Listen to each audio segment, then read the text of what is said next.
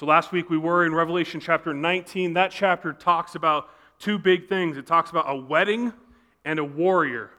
It's the wedding, the marriage supper between the Lamb, Jesus, and his church, his bride.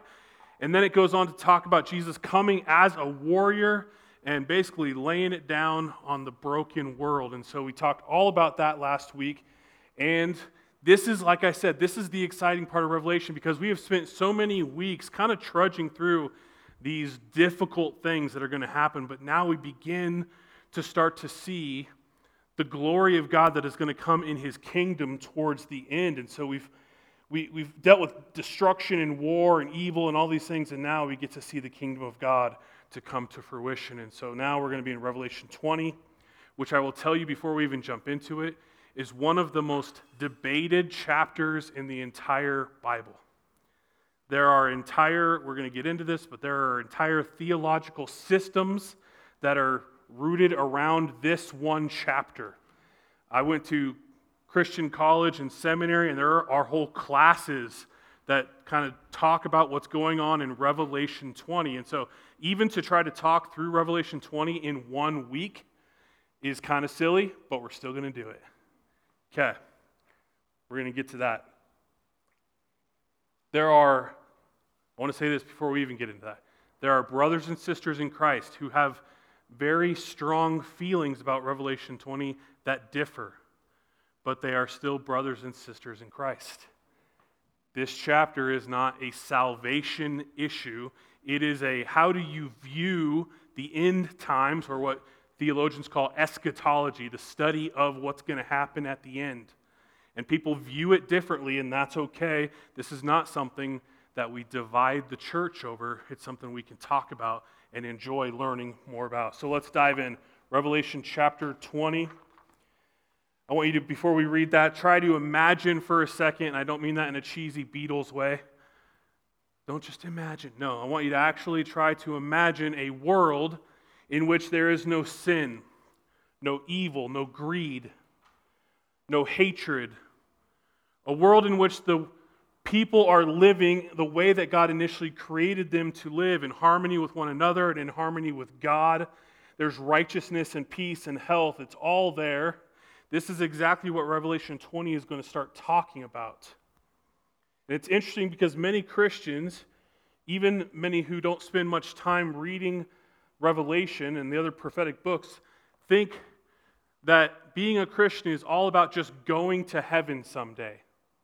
And they don't spend a lot of time thinking about the kingdom of God that is amongst us now and is in the future. That there is so much more. Not that going to heaven is a bad thing. It's an amazing thing. But there's a lot between here and there.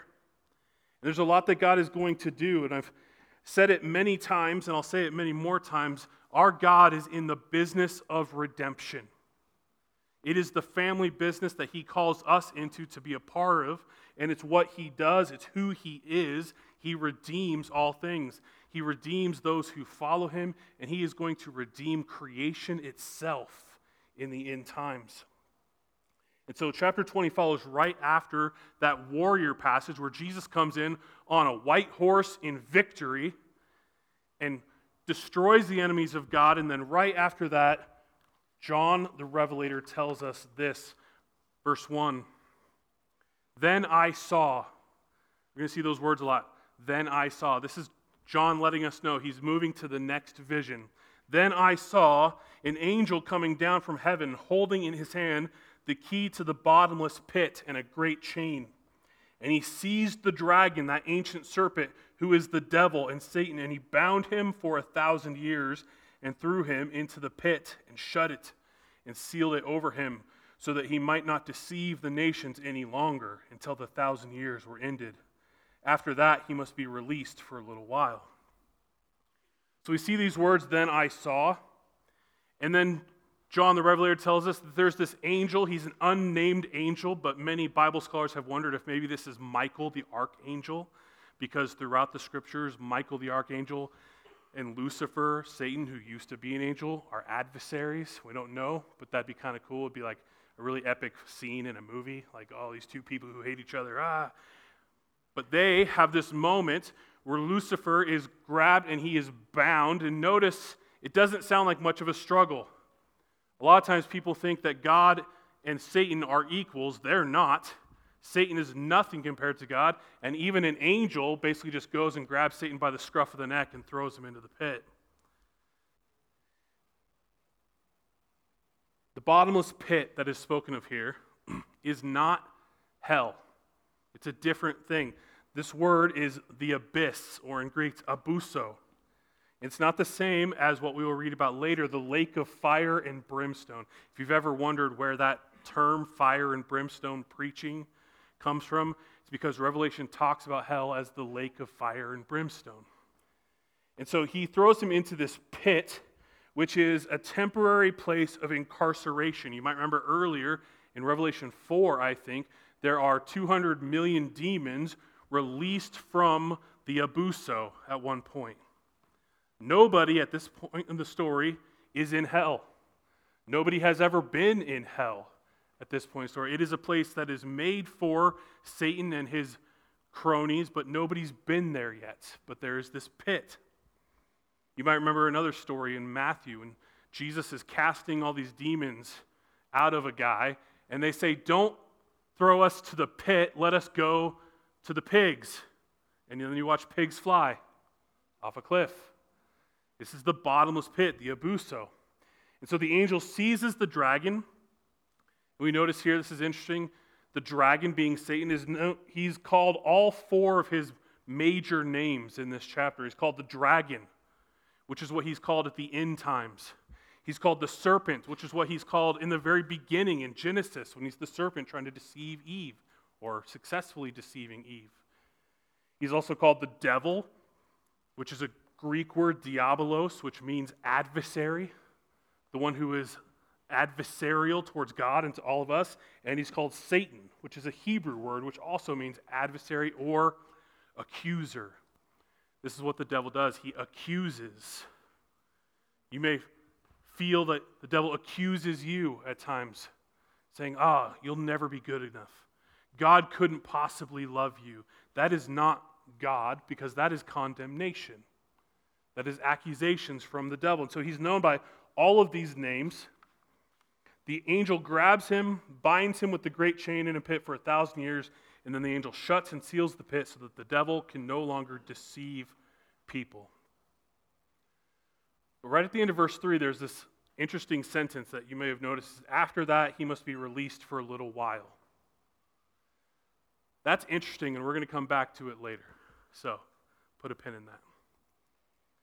Verse 4 is going to start with another, "Then I saw," letting us know that John is moving to the next vision. And this specific section, verses 4 through 6, is where a lot of the theological discussion wraps up in this chapter.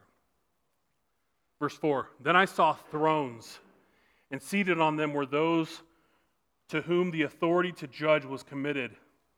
And I saw the souls of those who have been beheaded for the testimony of Jesus and for the word of God, and those who had not worshipped the beast or his image and had not received its mark on their foreheads or on their hands. They came to life and reigned with Christ for 1,000 years. The rest of the dead did not come to life until 1,000 years were ended. This is the first resurrection. Blessed and holy is the one who shares in the first resurrection. Over such, the second death has no power, but they will be priests of God and of Christ, and they will reign with him for 1,000 years. You may notice 6 times, I think, in this chapter, the term 1,000 years is used. And so this is known as the millennium, which is literally just 1,000 years. And so this idea of the millennium is where we come into a lot of the discussion. John sees these thrones, and seated on these thrones are people who have authority to judge. And so we have to ask, well, who's seated on these thrones? And we don't have the answer expressly told to us here, and so we have to go to the rest of the Scripture to figure this out. Who's on these thrones of judgment? And if you look through the Scriptures, you can see that there are multiple places where God tells people that at the end of time, they will be given authority to judge. In Daniel chapter 7, God is speaking to the Old Testament saints, and he tells them, "And the kingdom and the dominion and greatness of the kingdoms under the whole heaven shall be given to the people of the saints of the Most High." So he tells the Old Testament saints, you are going to be given authority to judge alongside me. And then in Matthew 19, Jesus tells his apostles that they will be seated on thrones of authority. So the apostles are part of this. And then all over the New Testament, in 1 Corinthians and 2 Timothy and in Revelation, God tells the followers of Jesus, the New Testament saints, that they will have seats of authority. And then right here in this chapter, it tells us that those who were martyred for the sake of the gospel during the tribulation will have authority. And so these thrones that have people sitting in them are basically all of the people of God. Throughout all of time, Old Testament saints, New Testament saints, apostles and martyrs. And so we have all of these people, the untold numbers of people who God has said, I will give you authority to rule and reign over the kingdom of God alongside of me. So what are they doing? What are these people doing? It says, they came to life, meaning they were resurrected. All of the people throughout time that are people of God are resurrected, and they reign with Christ for 1,000 years.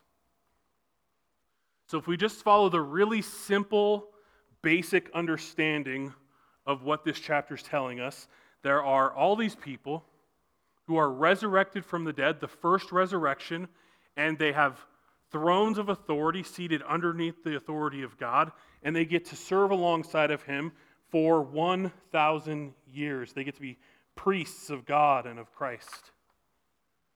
And then it tells us that the rest of the dead, meaning everyone who is not one of God's people, are not resurrected for another 1,000 years at the end of the millennium.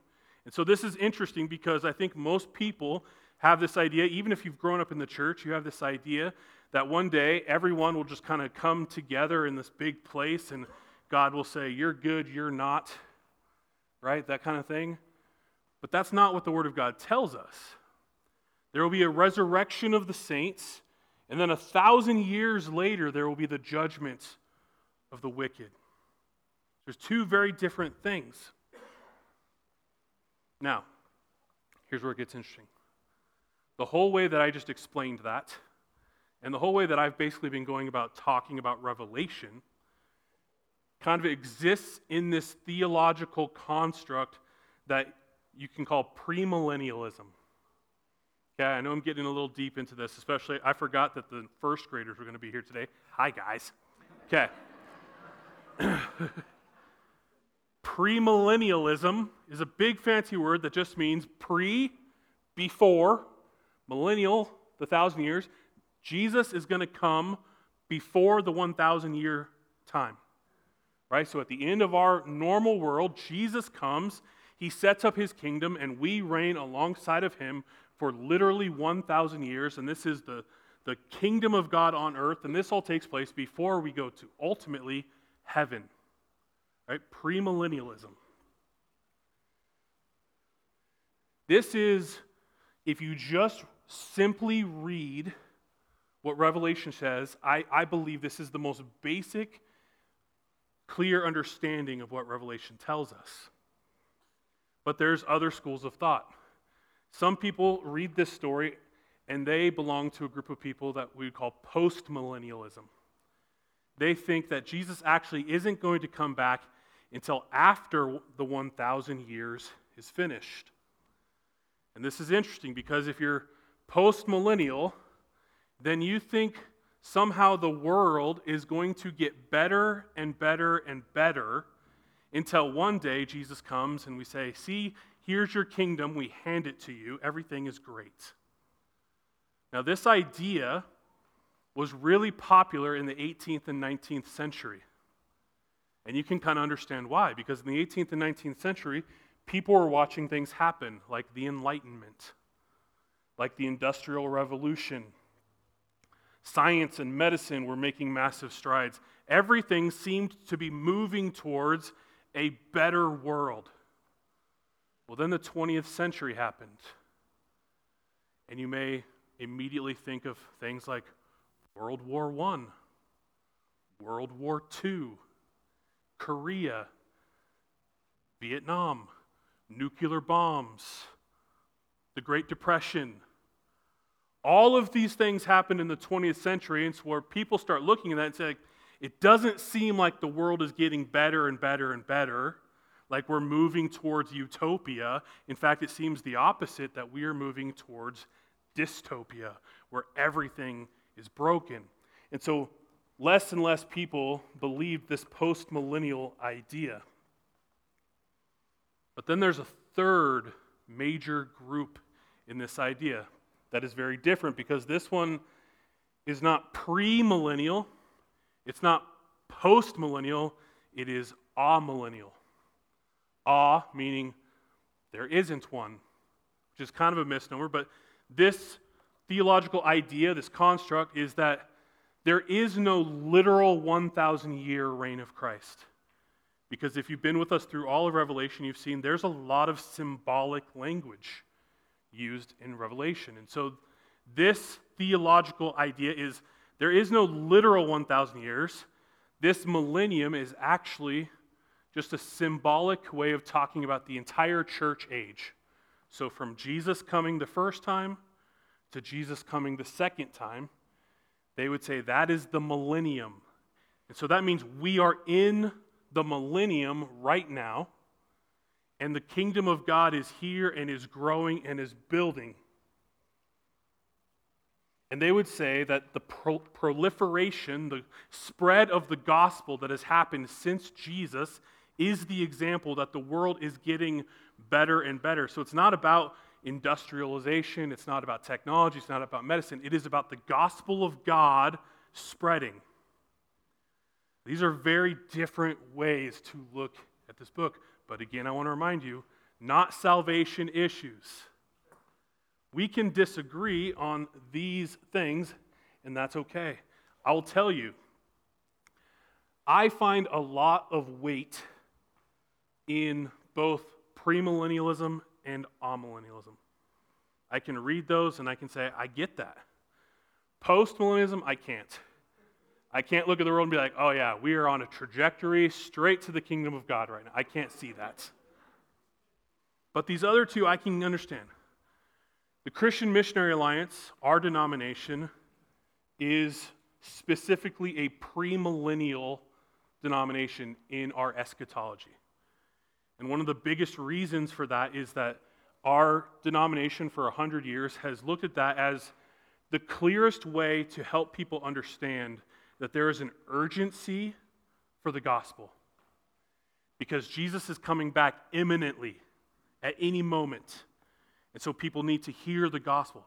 I don't personally see why amillennials can't see the urgency of the gospel, because he's still coming, and we still need Jesus, okay? So just from my pastoral standpoint, I can understand both sides of these. I'm 100% comfortable being in the Christian Missionary Alliance who says we are premillennial. But I'm not going to argue with somebody who says I'm amillennial, because I'm like, that's cool. Do you love Jesus? Do you believe he died and resurrected? Do you believe he loves everyone? Okay, we're good then. We can have discussions about these other things. I believe both of them have this sense of urgency. Christ is coming back. And there is an unsaved world full of people that don't know him. And he's given us the gospel and said, help people to know that they are loved by God. So we're going to continue on in Revelation. I'm going to tell you, as we continue on, I'm going to teach this from basically a premillennial standpoint, because I don't have time to get for 2 hours into, well, if you look at it this way, it's this way, and if you look at it this way, it's this. Like, that's a whole semester worth of seminary that I don't have time for, and you don't want to sit through. Hallelujah. Let's read chapter 20, verses 7 through 10. And when the 1,000 years ended, Satan will be released from his prison and will come out to deceive the nations that are at the four corners of the earth, Gog and Magog, to gather them for battle. Their number is like the sand of the sea, and they marched up over the broad plain of the earth and surrounded the camp of saints and the beloved city. But fire came down from heaven and consumed them, and the devil who had deceived them was thrown into the lake of fire and sulfur where the beast and the false prophet were, and they were tormented day and night forever and ever. This is, of course, the final destruction of the devil, the enemy of God. He's released from the abyss after a millennium, and he mounts one final last-ditch effort with his cronies to try to fight God. And of course, he fails and is consumed with fire. And so finally, after the millennium, we see the enemy of God completely and totally done away with to the lake of fire and of sulfur or brimstone. This is what we would commonly call hell.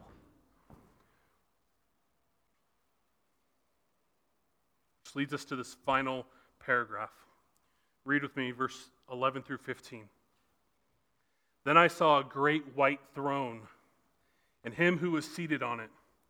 From his presence, earth and sky fled away, and no place was found for them. And I saw the dead, great and small, standing before the throne, and books were opened. Then another book was opened, which is the book of life, and the dead were judged by what was written in the books according to what they had done. And the sea gave up the dead that were in it. Death and Hades gave up the dead who were in them, and they were judged, each one of them according to what they had done. Then death and Hades were thrown into the lake of fire. This is the second death, the lake of fire. And if anyone's name was not found written in the book of life, he was thrown into the lake of fire. This is the final judgment. As I was talking about earlier, this great white throne judgment, there are not Christians at this judgment. There are not followers of God at this judgment. This is the final judgment of the wicked. Those who have denounced Jesus and refused his gift of salvation. And so all of these people are resurrected from all times. Everyone who is not saved is resurrected, and they face the great white throne of judgment. White meaning purity and righteousness. Great meaning it's God's, and it's going to be a judgment. And notice, their names are not written in the book of life. This is the roster of those who have followed Jesus. And so they are not judged based on Jesus' actions. It says that they are judged based on the books of their own lives. They have to stand before God on their own merit with what they have done and be judged by that. And the standard by which they are judged, by which everybody is judged, is the perfection of God. And so if you are measured by any standard other than the perfection of Jesus, you're lost. And so they're standing there being judged in this courtroom scene, and yet in this courtroom there's no defense lawyer. There's no arguments, because the judge in this court is perfect and holy and just and all-knowing and knows every moment of your existence. He knows every detail of the lives of those who he's judging. And it says there's no place for them to hide. They're there. And the books of their actions, their lives, and their sins will be opened up, and they will be judged on their own merit. Because they've rejected the gospel. They've rejected the chance to be measured according to the works of Christ and not themselves. And because of that, they're lost and they're cast into the lake of fire and brimstone. I don't want you to miss this today. Because I said in the beginning, we're getting to talk about the exciting stuff. And then I started talking about fire and brimstone. Okay, I understand that. But this is after God has given every opportunity to people to be saved. Don't miss this. God did not send these people to hell. They chose that. God sent prophets for thousands of years to point forward to the gospel of salvation that would come. And then he sent Jesus to be the gospel of salvation for people. And then he built an entire church all over the world to preach the gospel of salvation to the entire world. And then he sent evangelists and witnesses and angels and trumpets and bowls of judgment and angels who fly through the sky proclaiming the gospel. He has done everything to make sure that everybody knows that they can receive forgiveness and grace and mercy. And it's only those who have rejected over and over and over who find themselves at the great white throne of judgment, because their names are not written in the book of life. This whole idea of the book of life goes back, if you were with us in the very beginning of Genesis, we talked about the cities. Cities in Rome at this time would have a book, a register of citizens in good standing. And if you weren't in that book, then you don't get to be in that city. And this is what God is talking about. There is a book, probably not a literal book. That would be kind of crazy. Like there really was this. Okay, that'd be cool. Probably not a literal book. But God has in his mind those who have turned to him and received salvation. And those whose name is not in that book are lost. Every one of us, come back. Every one of us who have ever lived on this planet will be judged according to one big decision. What did you do with Jesus? What did you do with Jesus in your life? Have you surrendered lordship, rulership of your life over to Jesus and asked Jesus for his grace and his mercy and his forgiveness? Or have you said, no, I'm in charge of me. I can be the Lord of my own life. I don't need Jesus. That decision will affect your eternal life. Because notice, all throughout Revelation, no matter what theological construct you view it through, everybody has eternal life. And the decision that you make with what will I do with Jesus decides where you are going to spend that eternal life. Will you be with the groom as a part of his blessed bride in his grace and mercy for all of time? Or will you find yourself with your name not written in the book of life? My prayer is that none of us would be the latter. And that everybody in this room or watching online would understand that they are loved by a graceful and merciful God who wants to save them. I said it week after week. 2 Peter is one of my favorite verses. God is not willing that any shall perish, but that all come to repentance. That's the will of God, to save us all. But we have to break our pride and admit, I need to be saved. I cannot stand before a righteous and holy God in my own sin, in my own book of actions, and say, I'm worthy. We are only worthy if we are covered by the blood of Jesus. So my prayer is that every one of us would understand that, and that we would have our names written in the book of life. If you haven't made that decision, if you haven't figured that out, then please come talk to me or one of the elders today. Please don't leave here not knowing where you stand with that question. What did I do with Jesus? Because Jesus made a choice. What am I going to do with the world? And he said, I'm going to lay my life down. I'm going to die and defeat death so that you could be saved. Let's pray. God, thank you for your word again.